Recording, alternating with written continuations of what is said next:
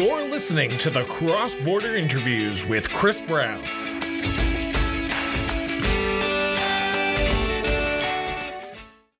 Welcome back to another live edition of the Cross Border Interviews with Christopher Brown. I am your host, Christopher Brown, and I'm pleased and honored to have our guest in today. He is the leader of the Alberta Party here in the province of Alberta, Barry Morishita. Barry, thank you so much for doing this. It's an honor and a pleasure, as always. Yeah, thanks, Chris, for the invitation. Always appreciate conversation with you. Uh, always appreciate you ha- having you on and having just an in-depth conversation about the issues that are facing Albertans and uh, people across this great province. But first, I want to take a moment and mention that we are recording this on June 21st, which is National Indigenous Peoples Day here in Canada. Barry, as the leader of a federal party, I can imagine that this day means something special to you because we honor the people who have come before us and the original settlers of this uh, great country of ours. Um, do you have anything you want to say just on this special recognition of uh, National Indigenous Peoples Day? Yeah, th- thanks, Chris. So it's really cool uh, to be celebrating this day. Um, and I, you know, come to you from Treaty Six territory here in in Brooks, and uh, home of uh, uh, many Indigenous cultures and peoples, and um, you know, uh, blessed to be able to be on the land here, and blessed to be able to. Uh, have these conversations today in some of my social media. I said it's it's really important that uh, Albertans Canadians, we need to listen to what's going on in there. And the, the Alberta Party has been really um, thoughtful about that. We have a, a great uh, shadow minister of Indigenous relations. We have Indigenous board member, and you know we have so much to learn. And I think the biggest thing is is that uh, we should use this day to listen and understand, and then moving forward, we should trust that we can work uh, with Indigenous people in Alberta and, and and do what's best for them, and that will be in turn be good for Alberta. So uh, I, I'm, I'm glad we do this, and it's really exciting to see that conversation continue on. Speaking of conversations, let's just stay in this area for a little bit, if you don't mind.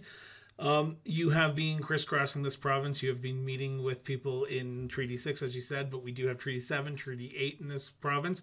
Um, what are the issues that you are hearing from Indigenous uh, uh, uh, band members, from chiefs, from First Nations communities across this great uh, province of ours.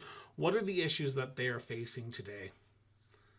Well, you know, I, I hear a lot of frustration actually, Chris. The you know uh, the the 94 recommendations in the Truth and Reconciliation Commission are great things to achieve for sure if we can achieve them. But but I think to actually you know kind of really move on them, we need to fundamentally shift uh, how we think about our, in, our indigenous relations. Now, the, we've always kind of talked about consultations and uh, those kinds of things, but really, I think what we need to get to is uh, we need to trust that indigenous have the best interests of their people and the land.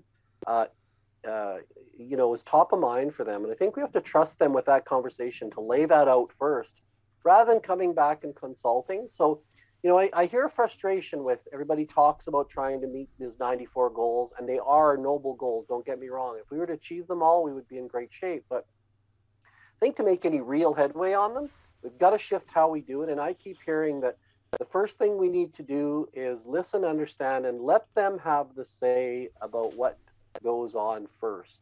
And I think we could move a lot quicker if if we would uh, get into that uncomfortable area and and do that first. That's that's what I keep hearing, and and I hope uh, the Alberta Party will would bring on policy that reflects that because that's certainly the direction I'd like to see us going in.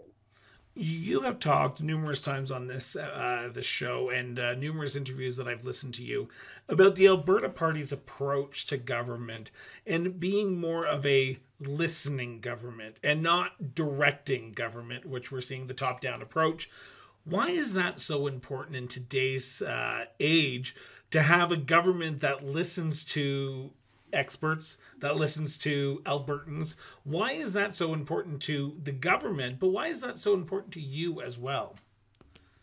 Well, you know, I think we've, we've, we're at a time when people distrust their politicians. And, and with good per, you know with good reason you, you look there's lots of examples for people not to trust politicians but i'm always saying in my addresses to people, when's the last time that you felt politicians or the government trusted you to make decisions?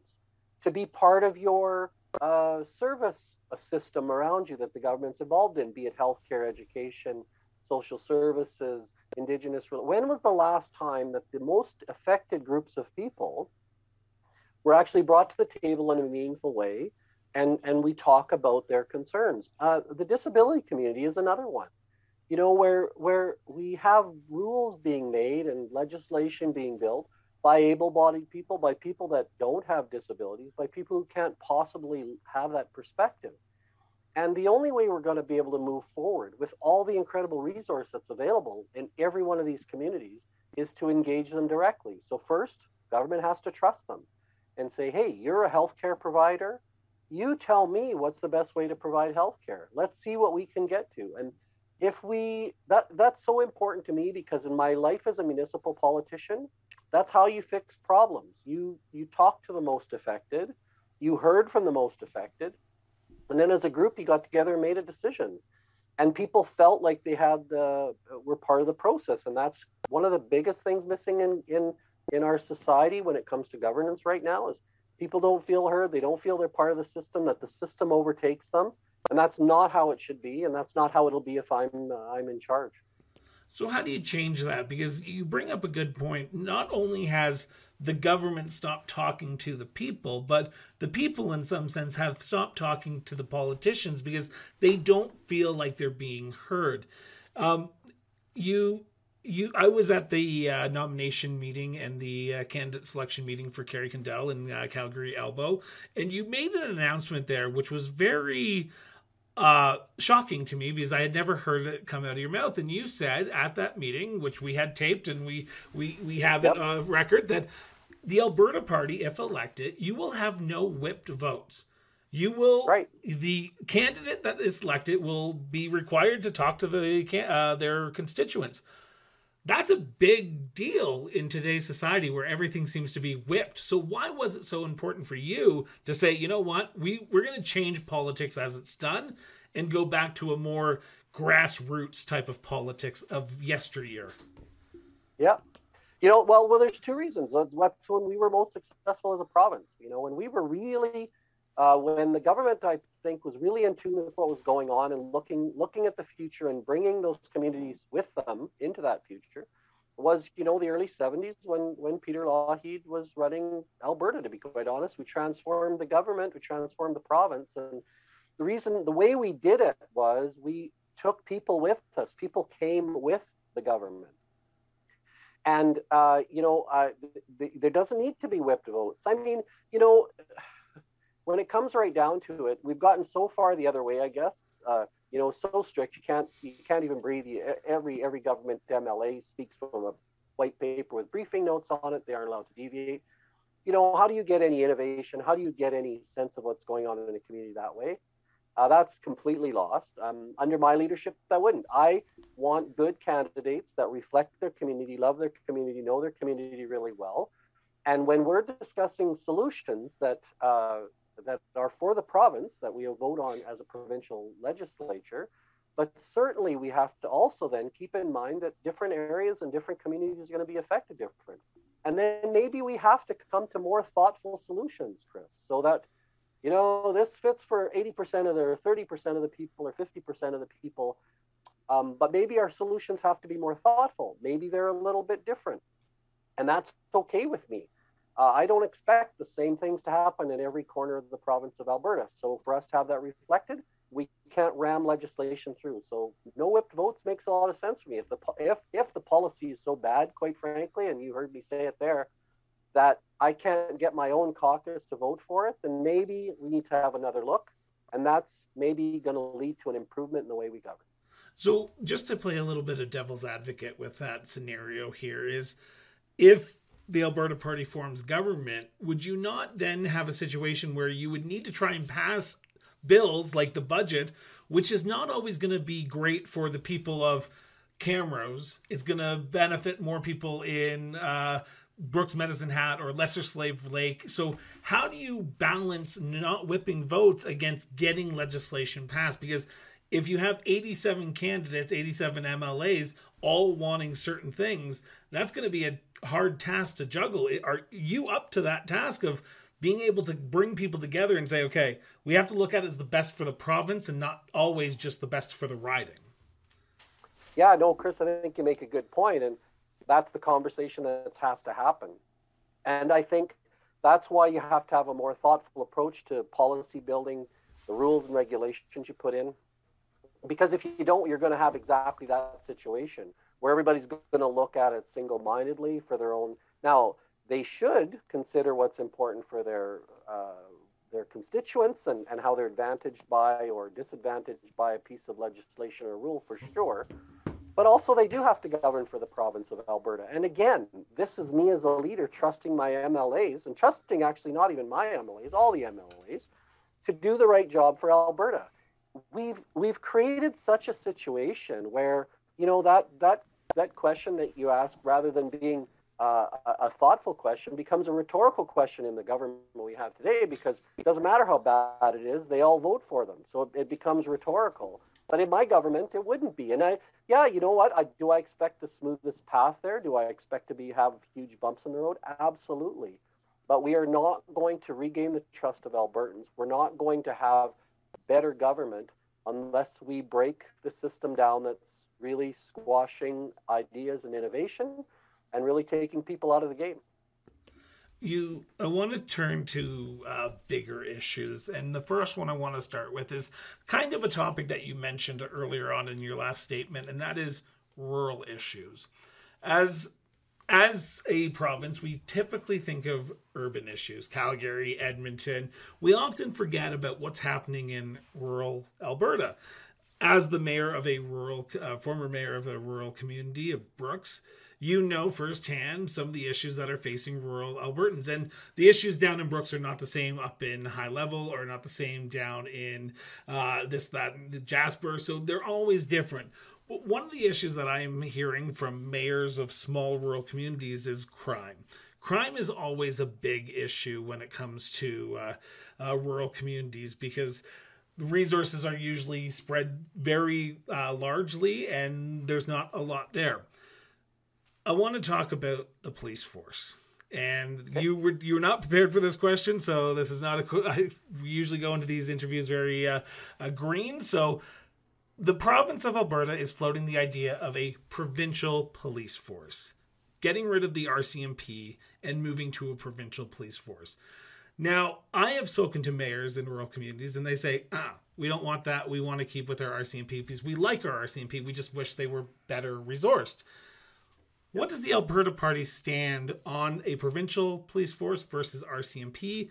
And how do we better equip our police force to properly work in our communities, especially our rural communities? So those are that's a, that's a big that's a big question, Chris. But first of all, yeah, no, we're we're we want to keep the RCMP, and then there's a couple of reasons. You know, at the very top level, uh, the the cost uh, is is is not worth it. We you know it's, it's just the transition as an estimate is 360 million to change. That alone, there's a lot of other things that are much more important on a priority level than changing police forces to start with. Second of all, um, the police model that's currently here in Alberta, that's uh, that is a community policing model, particularly in rural Alberta, has made improvements over the last several years, and it will continue to improve if we continue to invest in it both uh, from a, you know a, a, kind of a partnering program, partnerships with municipalities, as well as making sure that it's properly resourced um, by everybody. So you you have two components when it comes to rural policing. You have a provincial policing component; they pay for some. You have a federal component. You have a municipal component. And the the again, you you said it very very aptly. There's a lot of difference between the crime issues in different areas across the province and we need to be more integrated in our approach about how to deal with those distinct issues of crime. So I met with some farmers and ranchers in southern Alberta here uh, several months ago, and we talked about that. You know, what was what was driving their rural crime? What was the problem, and how do we how do we tackle it? You know, first of all, they they accept that they have longer call times. You know, they're they don't need it. They don't they don't expect a detachment to be at the front kind of driveway of their farmyard. But at the same time, the underlying issues that are causing crime, they'd like to see some different opportunities. So, you know, we talked about things like intervention for issues because they're, you know, whether they're drug addictions, whether there's homelessness, whether there's other poverty issues, sometimes it's mental health. Our system does not work very well to deal with that on a proactive basis. So even if the RCMP could be there lickety split and pick that person up, uh, the justice system doesn't really deal well with first offense, doesn't really deal, deal well with, with that type of opportunity crime. Fact, some have told me that it's worse when they go into jail because when they get out, they're better at what they do, or worse at they, what they do, is however you want to put that. So they even talked about things like better, better, you know, better electronic surveillance. Are there tools out there that can that can look after those rural areas, make them safer? Because safety is the big issue. And then the other thing was, you know, do there have to be mandatory treatment programs? Do you have to, uh, you know, do you have to provide mental health support? So you hopefully keep people out of the system. You know there's a there's a multitude of things that are feeding that.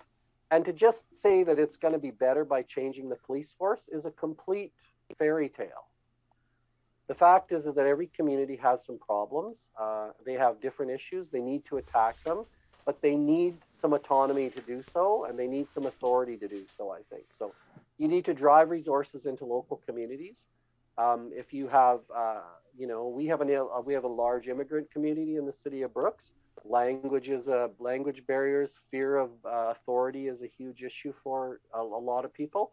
We need different resources to deal with that. Um, you know uh, in some other area that maybe it's uh, maybe it's all uh, you know oil field crime. I don't know but uh, we trust communities to be able to work those solutions with the current system we're all going the right direction we're trying to reintegrate how first response looks the RCMP recognizes that if they had more mental health supports for first response, they might have better outcomes.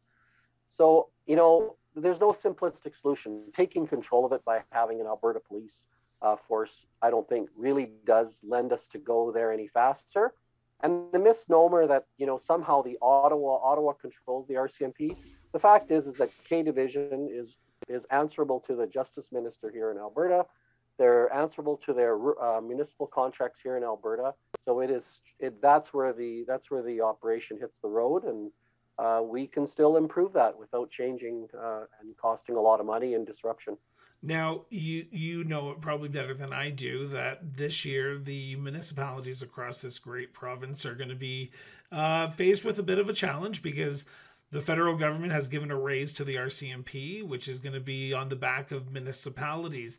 Now, we, budget is usually February, March. Usually it's supposed to be in December for municipalities, but sometimes they have the tendency to push them a little bit later just to make sure they dot their I's and wait for the provincial government to come out. Um, yep. If elected, how would you ensure that the, pro- the the cities aren't getting downloaded upon because they're already struggling right now with the rise of costs going through the roof across this province. And now they're going to have the RCMP bill that they're going to have to pick up as well, which is going to have to be passed on to the Alberta taxpayers. Yeah. So, so first of all, I mean, first of all, on on the strictly on the RCMP raise, I think there's uh, because there's retroactive play on the go forward. I don't I don't think you can avoid it. That's the cost. That's the cost of the service. That's fair. But on the retroactive part, I think the federal government actually has to be picking up the tab here. Uh, you know, municipalities weren't engaged, weren't involved in the negotiations. They didn't set the terms. Uh, the terms were set for us, and again, by another level of government imposed on us without really any consultation. And uh, you know, I think from that perspective, if I was, I would be pressing the federal government very hard to, to take that stand. I know that's happening at the municipal level, and it should be happening with the province should be walking hand in hand with them to do that. Uh, that being said, you know, if uh, if the feds didn't come through with the entire share or a portion of it, we would sit down with the municipalities and have to work that out. Because I know as a municipal politician, it's almost impossible with you know balancing budgets and keeping things to go back five years and then try to make up for that uh, for those lost costs. And you know, I think we'd have to be responsible about it, but we'd also have to be fair. So first approach is I think Ottawa should be paying for it, uh, the, and then going forward, if that's not ex- all covered, then I think uh, it would be uh, I'd be more than happy to sit down with the municipalities and work something out go forward. Um, you, I want to, the next line of questioning is a similar topic. You mentioned a little bit uh, beforehand. It's about our justice system. um, especially in rural areas. And this, as you can tell, I'm kind of in the rural air, mindset right now because next week I'm going to be sitting down with some rural mayors and talking to them about their issues that are facing them. And what I hear over and over again from uh, rural communities and uh, uh, politicians in the rural uh, atmosphere here in the provinces a criminal goes into the justice system, they get a slap on the hand and they're released. And like you said, they go to jail, they find out how to do it better so they're not in jail next time. Is there reforms that we need to be putting into place and looking into around our justice system? Because if we have just a perpetual rotating door here of criminals in, criminals out, and re- repeat offenders over and over again, is it really keeping our community safe? But is it also ensuring that our justice system is protecting the people who it's supposed to protect and not just letting uh, criminals back on the street. Yeah, no, I, I, I think uh, that, that that is exactly how we have to deal with it in terms of that there are some problems in the justice system because we have, you know, it's, it's, uh, you sentence them, they get out, they go. Um, there's not really a lot of opportunity to change. You don't look at those underlying things. And I, I think when you look at um, um, and I don't know the statistics directly, but I know a lot of even the rural crime and crime in general, but rural crime is driven from socioeconomic problems. Not all of it. Let's face facts. There's some bad people out there, and, and our system should deal harshly with people that are that are just bad. You know, aren't aren't don't have a track to get to contribute to society. There should be uh, better ways of dealing with this. But for these ones that are kind of brought in and then go back out and steal another truck or steal the gas or whatever they're doing, you know, property stuff and all that. There's got to be another way to deal with with people that have trouble, that have mental health issues, that have addiction issues, uh, have poverty issues. There's got to be a better way of dealing with that. And um, again, I, I, I, I don't have all of the answers. I just know that our approach isn't working. So it seems to me uh, that, you know, being on this planet for more than 50 years and, and being in a governance role, that you know, you you you should learn, and we practically learn quickly that if you stay doing the same thing over and over again and then expect, you know, a different result, that's I think they they refer to that as insanity or madness, and that's where we are.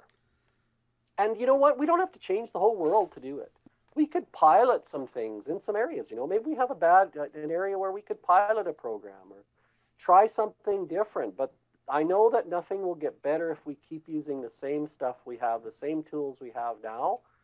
We've got to use uh, we've got to use new ones. We've got to try new ones, and uh, you know we'll be in a big we'll be in a lot more trouble in ten years if we don't. So I'd like to see us try some new innovative ways. I I listen to people who speak about the issue and and I listen uh, listen and read about a jurisdiction that has some success and you know the fact is is that success isn't measured in 100% because if it was i would have never graduated school chris i can tell you that. But i got through and uh, i was able to move on and i think that's what we have to look at. If we can save a few people from being back in that system from breaking into that farmyard then we've had some success. But i think the only way we do it is we have to try some new things. We have to be, be willing to try some new new methodology that's for sure. Um, moving away from rural issues, but still staying on it in some sense because this next topic is an issue that faces not just people here in Calgary, but across the province and around Canada right now, and that's inflation. Inflation is on the top of everyone's mind right now. And we are seeing semi good uh, oil prices, which is good for our budget, but it doesn't translate into passing the buck off to uh, average Joe on the street or average Jane on the street. Um, can the province be is should the province be doing more to address the issue around inflation when it comes to our resources, our uh, price of gas? I know it's a federal issue, but we this is not just a federal issue this is a municipal issue this is a provincial issue this is an everyone hands on deck issue. Can the province be can the province do more to address this issue around inflation on everyone's pocketbook right now? Yeah yeah i think there are and i i, I think we have to be you know we we can't do everything. I don't i don't think uh, there's a solution in handing out you know big checks to people because we have a surplus but you know, there's also the opportunity for the Alberta Party's policy is that, you know, current generation should be benefiting some from resource revenue, but that we have to also be mindful that the future generations are also benefiting from it. So there's got to be a balance. So, you know, maybe there's an opportunity to, to provide breaks there. But I think there's a couple of fundamental things. I think, you know, when we look at insurance for one, uh, you know, we've uh, we, we only have to look to our neighbor to the east of us to see a government-run insurance company that has, uh, and I've seen the invoices, uh, spectacularly better rates for uh, vehicle insurance than we do in Alberta. Um, and I I know Scott Moe isn't a communist or a socialist, but he runs a damn good insurance program by all accounts. And when, and if we, you know, you think about the impactful things we could do. So right now we're looking at that option as a party. I think it, I, I think it's a no-brainer. Uh, but when you can chop your insurance bill from three thousand dollars to fifteen hundred, or from fifteen hundred to eight hundred, seems to me that that would take a significant chunk of that inflationary pressure off your paycheck. And uh, we have a system that already works. We don't have very far to go look for it. So something like that, I think, is important. I think, and it shouldn't only be when inflation is high, Chris. We should be looking for these things all the time, how to do things better. But that's one. The other thing is on, you know, I don't understand all of the distribution pieces of the electricity and all of that, but you know, we've we've we're looking into that type of, uh, you know, is there some again, is there some uh, systemic things in there that are causing us uh, problems that we shouldn't um, that we should be able to feed back. And I think the other thing is that overall we have to be prepared after uh, you know going through what we've gone through. Uh, that you you do have to pay a little bit of the price when you know the economy heats up. So I'm I'm not an economist, and I know slow and steady is the way to go. But sometimes you know you can't control the world price of oil. Uh, it seems to be its own thing. So sometimes, you know, you have to be uh, prepared to live with that because you do get a benefit and a downside. So if we f- focus on the fundamental things, the things that we have to deal with every day, then maybe we'll have a better better track record. So things that are day to day for us, I think we have to look at as a group. And you know, we're currently considering how that insurance thing could work, and possibly something in the electrical and natural gas distribution side uh, to see if there's some opportunities for longer term relief for Albertans. I I should mention that uh, Kerry Cundal was on the show last week. She we did a live interview with her last Tuesday, and she mentioned that you guys are having a policy convention here in the future. So uh, these ideas are going to be fleshed out, which I'm assuming will be part of the platform that is going to be presented to the Alberta public in before the next election or during the next election. Correct? Yeah, that's correct. And there's actually so we have the policy convention going on uh, in October, and then also as you'll you'll start to see out roll out really quickly some more uh, broader engagement with Albertans through some citizen-led democracy uh, exercises on all kinds of issues, and and that'll be an opportunity for Albertans to be part of the conversation so that we can hear what they're saying, hear what the important issues are, and and whether we're going in the right direction or give us some new ideas to go in a different direction. Uh, we're open to that as well. So we had a lot going on over the summer and into the fall. Um, uh, turning back to some of the issues, and I, I want to talk about one that is affecting a lot of people, similar to the lines of inflation, but the housing market.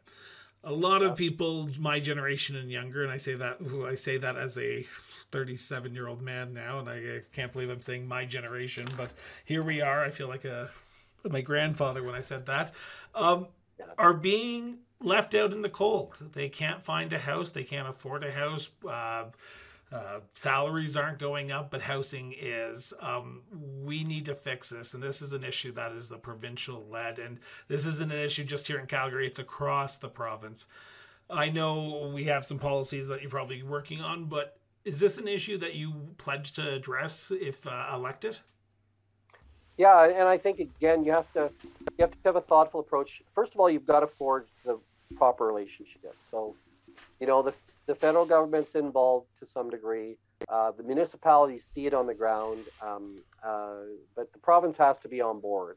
And so we we have to look at what that approach should be, what that partnership should be certainly there's there's uh, you know a, a, good case that there's not just not enough inventory and that's what driving a lot of costs up. Uh, certainly that. Certainly there are some some regional overheated markets just because of the desirability i guess. And I'm honestly, Chris, I'm not sure what you do about some of those areas. I because if the desire to live in an area is so so hyped up, so much higher, um, you know, I I have to. I'm not sure exactly how that works. Although the, the danger is is that then you you know you kind of take out an entire segment of a society when they can't afford to live in an area. So I think affordable housing certainly has to be on the radar, but it has to be. We have to come up with some sustainable models for it. Um, can't um, and I don't know exactly what that looks like. I was at a affordable housing AGM here in Brooks actually just yesterday, and one of the problems is is that the province sets arbitrary rules for how long you, you know there's all kinds of these things that get in the way. And we we've got to have a better approach. Uh, i think there's a lot of resource at the community level to do some things. If they could count on a steady model something that could work in their community but you can't take the calgary affordable housing model and plant it in brooks. It, it won't work right? We you know, we, we, we don't have hotels to retrofit. We don't have, that's not what works here. Um, but at the same time, we also have to come up with, uh, to deal with these problems in the inner city areas. Again, those are different. And there's no doubt about it, it's going to take a sustained resource. Um, but I think we have to, uh, again, talk to people who are on the ground saying, what do we need to do? You know, what is that? What is the barrier? Is the barrier that you can't come up with a down payment or is the barrier the price? Okay, if the barrier is universally the price, then what can we do? Uh, you know, I and I don't know the, the the the details of that solution, but right now we kind of just throw out, well, we're going to make everybody have we're going to have affordable housing. Well, I don't think it's that simple, first of all, and uh, I think it's different every market. But I think we have to identify what those problems are. We have a great corporate partner here in the city of Brooks that's uh, actually loaning money out of a fund to help people get into their house down payment and paying it back over time. You know, there's and and that was a nightmare regulatorily for them to do. So maybe there's lots of opportunities and maybe the regulations in the way. I don't know. Uh, I, I think there's ways to do it, but uh, again, we've got to open up the toolbox and try some new stuff. Which, and then on the flip side of that, and this is just me being a homeowner, and I, I, I, I, I, hate to say this, but I'm happy when my house price goes up because if I go to resell, I'm going to get more than I bought it for, right? So there are people in this world who are going. I understand that it's it's hard to get a house right now, but I kind of like that my house price has doubled since I bought it. So that way, when I go sell it, which is not going to be beneficial when I go buy a new house, but you know what yeah, I mean. So it's yeah, no, no, and and that's and I think that's where you really have to get down, Chris, and identify the problem for people, like whether you know is it, it there's uh, there's just so many fundamental different things that are that are uh, at issue. Uh, and then again we just always try to kind of nail one thing down. We're only well we're going to do this and this is going to fix affordable housing. You know what? Not really. There you know i've read half a dozen articles one where say we have too much rental one where say we have uh, too much concentration of foreign ownership one where it says we have too many people speculating on homes where you know, there's a whole bunch of things, some where we don't have enough inventory, but yet there's some markets that aren't like that. So I, you know, I don't think it's a one thing, but I, again, you partner, you get communities to be involved so that they can fix the problem they have, or at least attempt to fix the problem they have. Uh, quit wasting time with the words, uh, just saying, hey, let's fix your problem. How do we do it? What do you need from us? Uh, and let's try and go forward. Is this a province? Sorry, is this a province that a one size fits all doesn't work? Because it seems like we've had government after government who has tried to look at it as it's an Alberta issue. And it sounds like, and you're right, the issues of uh, affordable housing here in Calgary are not going to be the same out in Brooks, are not going to be the same up in Hanna, are not going to be the same up in Stettler.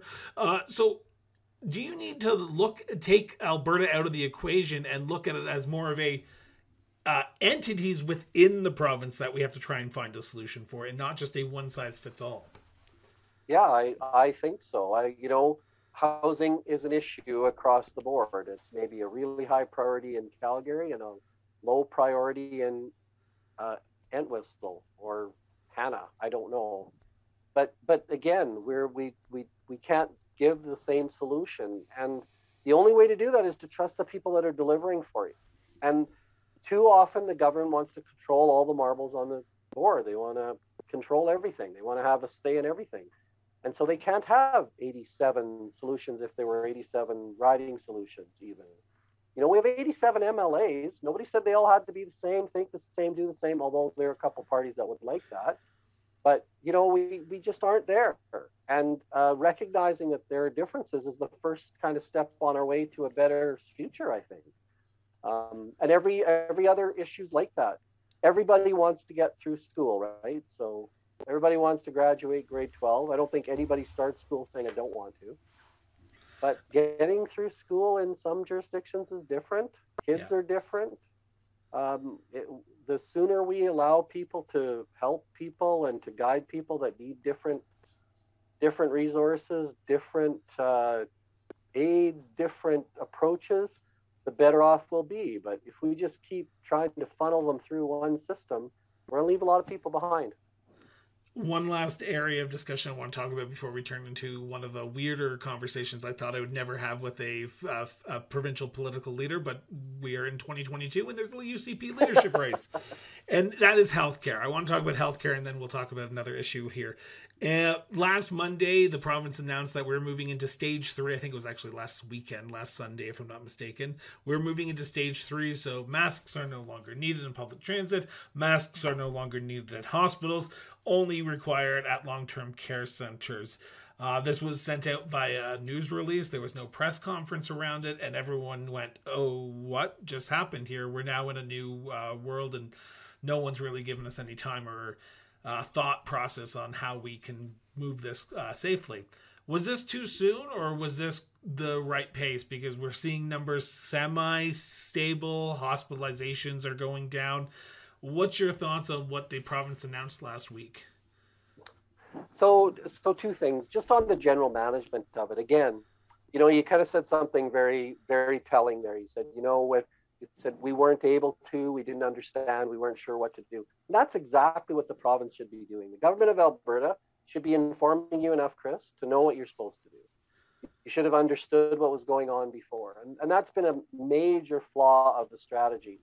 On the individual, you know, um, uh, the health mandates or the different rules and regulations, it's really difficult for me to comment on them specifically because I'm not privy to that information either. I don't know how they made that decision, let alone regular Albertans should know that.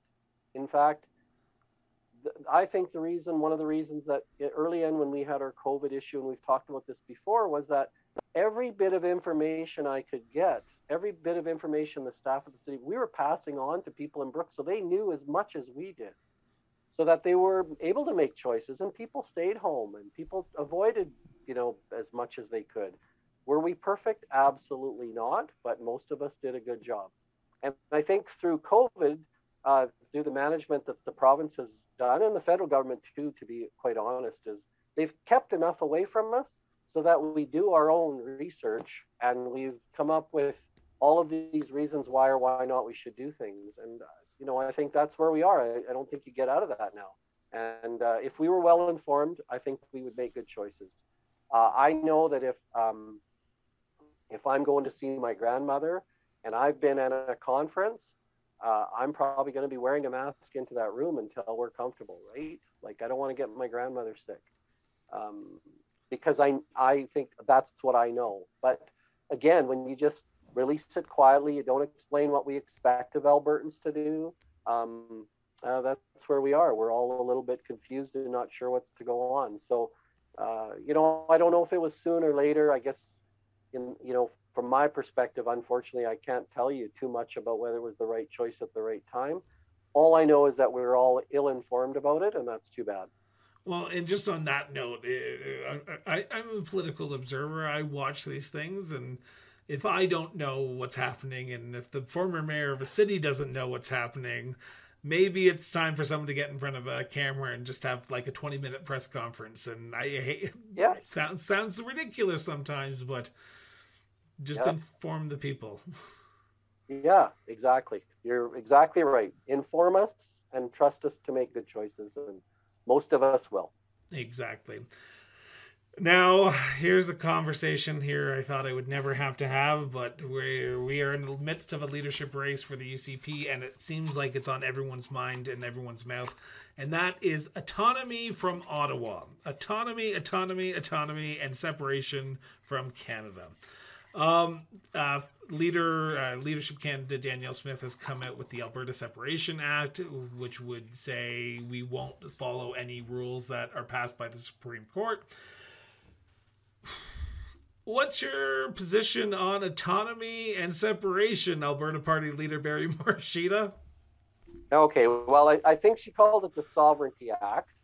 I um, apologize. Um, yes, the Sovereignty yeah, Act. no, that's okay. I just I I, I don't want to don't want to be seen as painting someone separatist when they haven't said that. But to that to your point about autonomy and sovereignty and uh, you know quite honestly, just they're they're trying to win a leadership race, and and they're they're doing what they're doing to get to get that vote. I think, but on a practical point, is uh, Alberta should have never been in a position where where we where we seem to have to beg at the federal table, where we seem to be disrespected, um, and I you know I think we have to own some of that. I think our leadership has to own some of that. Um, we made Alberta a pretty amazing place. Uh, in uh, federa- in the federation by working with our partners.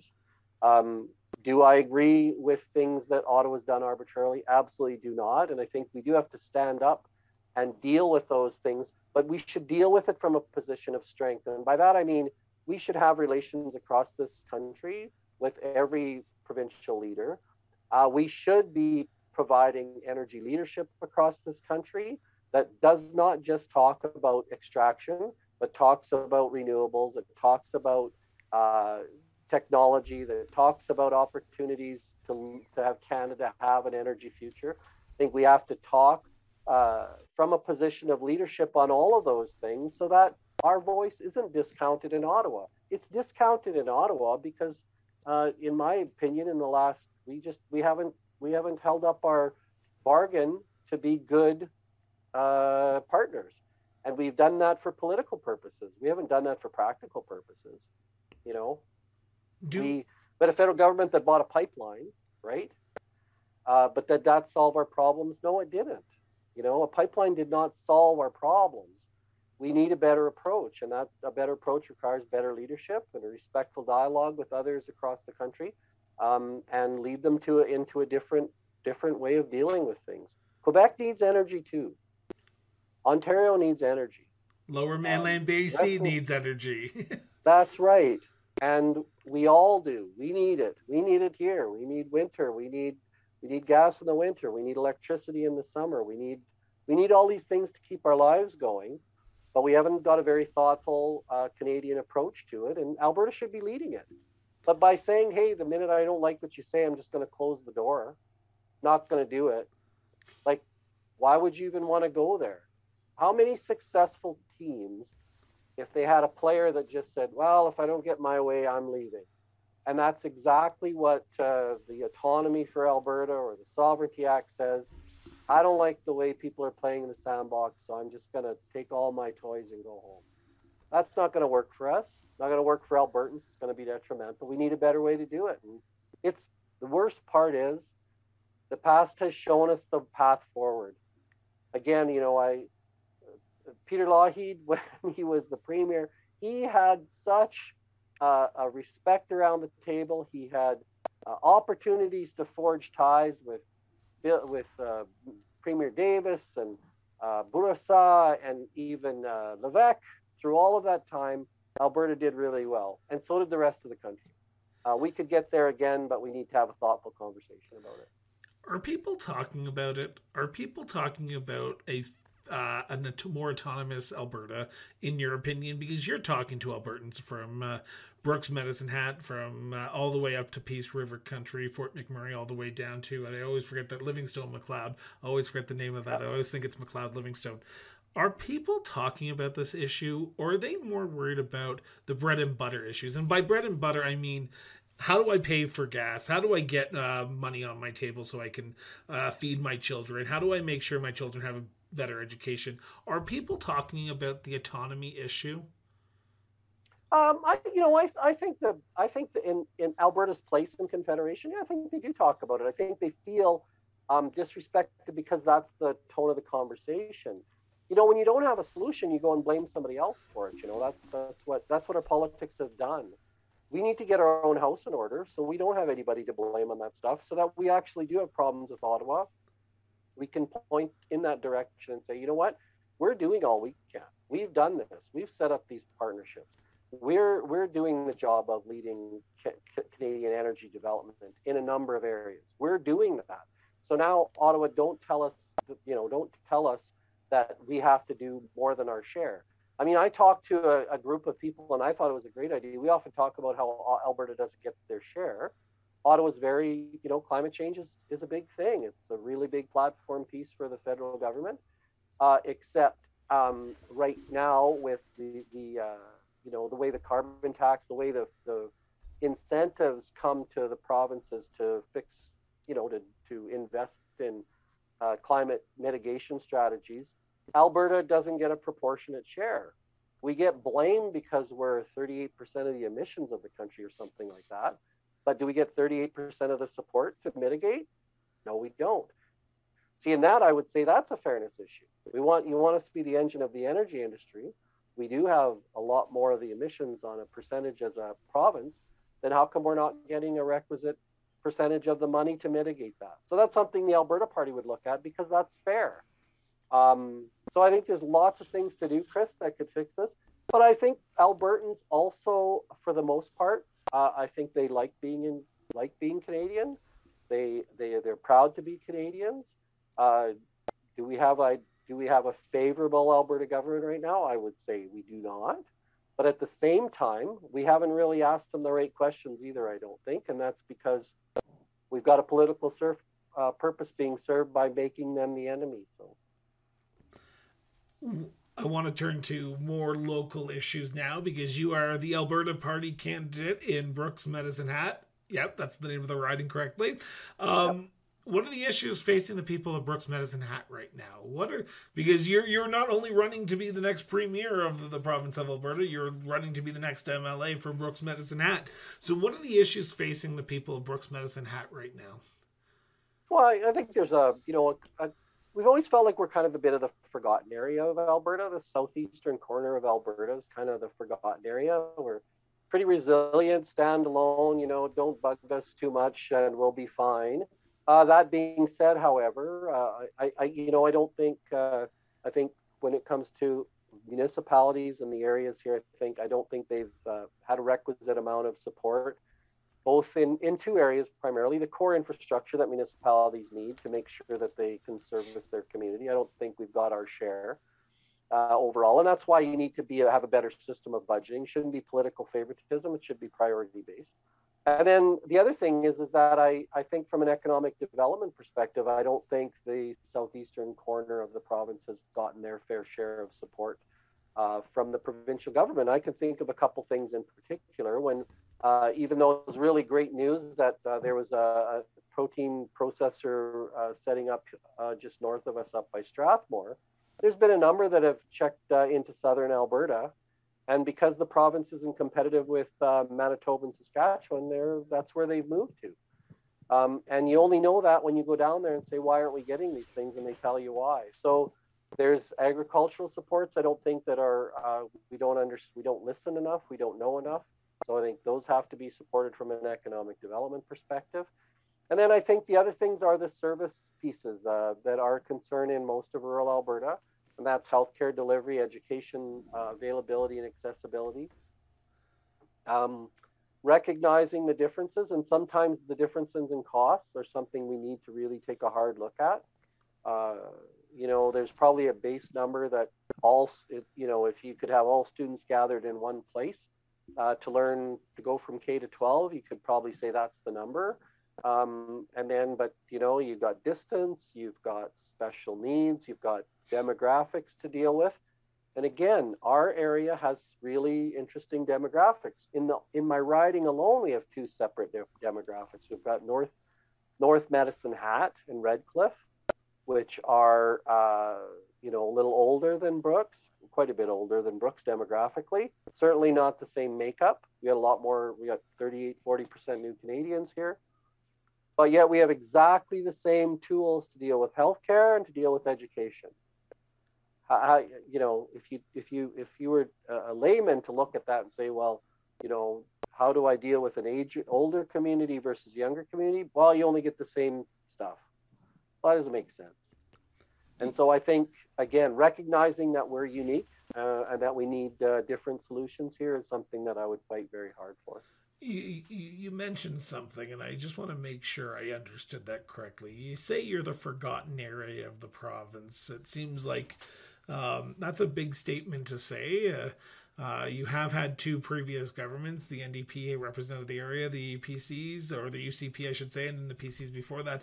Is this a one party forgotten corner, or is this both parties that you're talking about, both the NDP yeah, and no. the, the, UCP? Yeah, I, I, I think both. You know, we did have an NDP uh, MLA once. Uh, he ended up being the speaker, and I know that's a little bit of a different different position but nonetheless, I, I still don't, you know, having my involvement with the municipality, I, I don't know, uh, I'm not as up on it uh, with the new administration in Medicine Hat as to what some of their priority areas are, but I certainly know from the last long time that a lot of the areas that uh, the, the, pro, the, the municipalities are trying to move into or the areas are trying to move to economic development or those kinds of things uh, it was a struggle to get attention down here. Really was. I mean, um, I it, it, it just it just always was.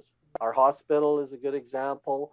The Medicine Hat Hospital, the maternity clinic shut down is a good example. Um, so how you do know, you fix that? Those things are important. How do you fix that? Well, again, I. So again, I think you have to move some of this authority and autonomy to local areas.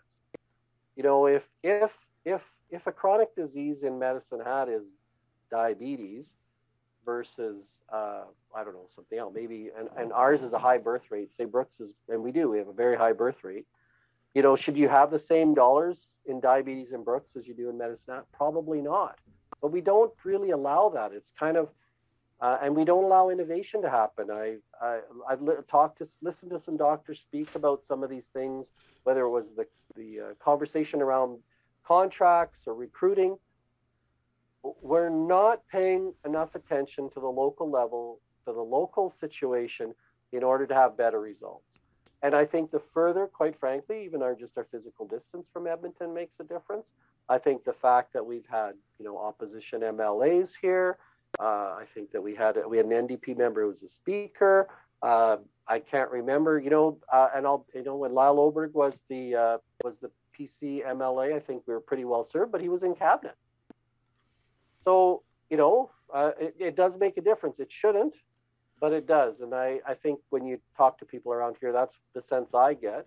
We don't want more Edmonton in our lives. We actually would like them to give us a little more control. And that's what I would like to see happen. It's ironic that you would say that after talking about autonomy from Canada, and you're saying you want more. Yeah, yeah, yeah. No, I, you know, I think and I think it kind of it, it you know we I think everybody wants uh, you know a priority share of what things are going on, but they don't they don't want it they don't want it uh, imposed on them. They want to be part of this solution, and uh, I think that goes both levels. I think Alberta needs to be part of the federal solutions, and uh, Hat and Brooks need to be part of the provincial solutions, but uh, they're just not the same all across the board. I, I have one last uh, co- topic of conversation, then we'll wrap up here, and it's a very simple one. What's next? What's next for yourself? You have a summer coming up here, which I'm assuming if you did not like hamburgers and uh, roast beef, you would uh, dare to not love yeah. them by the time you're done this uh, summer uh, tour. What's the summer hold for yourself, Barry? Well, you know, like I said, we've got a lot going on with uh, getting ready for policy conference in the fall uh, engaging with Albertans on our citizen-led democracy platforms. Uh, that's going to be a big part of what happens. Um, yeah, you're right. We're going to do uh, go to a lot of communities and and uh, be in some parades and view some parades and go stampeding and go rodeoing and uh, meet people in the street. And we're going to do that all summer long. So there's a lot of that, and and I'm looking forward to that. I've done that every summer uh, as president of AUMA for not quite as intensely as this, but but I'm I've good training for it. I'm looking forward to seeing friends uh, I've met along across the province before, and then you know it's uh, things will settle down when the UCP settles on a leader, uh, unless they continue fighting about it after the fact, which is definitely a possibility, but who knows? And then uh, we got an election to get ready for, so you know we've got a lot of work to do over the summer and hit the ground running uh, again back in September when things start to normalize. But uh, it's just lots of work, lots of fun work, and uh, there's lots of good people out there willing to help me. So I'm I'm pretty excited about the next couple of months. Well, I am too. I'm looking forward to seeing what the Alberta Party has in store for not only the party but the uh, uh, the province. Um, Barry, I want to thank you so much for doing this. This is always a pleasure to have you sit down and chat. Uh, the hour always seems to fly by. It does not ever feel like we're talking for an hour, but we talked about some very important discussions today. So I want to thank you for doing that and so short notice as well. Thank you. No, thank you, Chris. Anytime you want to chat, uh, more than willing to step up. Thank awesome. Um, with that, I want to thank everyone for tuning in tonight. We had a great showing. Uh, for everyone here at the Cross Border Interviews, have yourself an excellent day. And remember, everyone, just get out from behind social media for 15 minutes and go have a conversation with somebody. It does help our society. So, with that, talk to you guys later. Cross Border Interviews with Chris Brown was produced and edited by Miranda Brown Associates Incorporated. To learn more about us, visit crossborderinterviews.ca.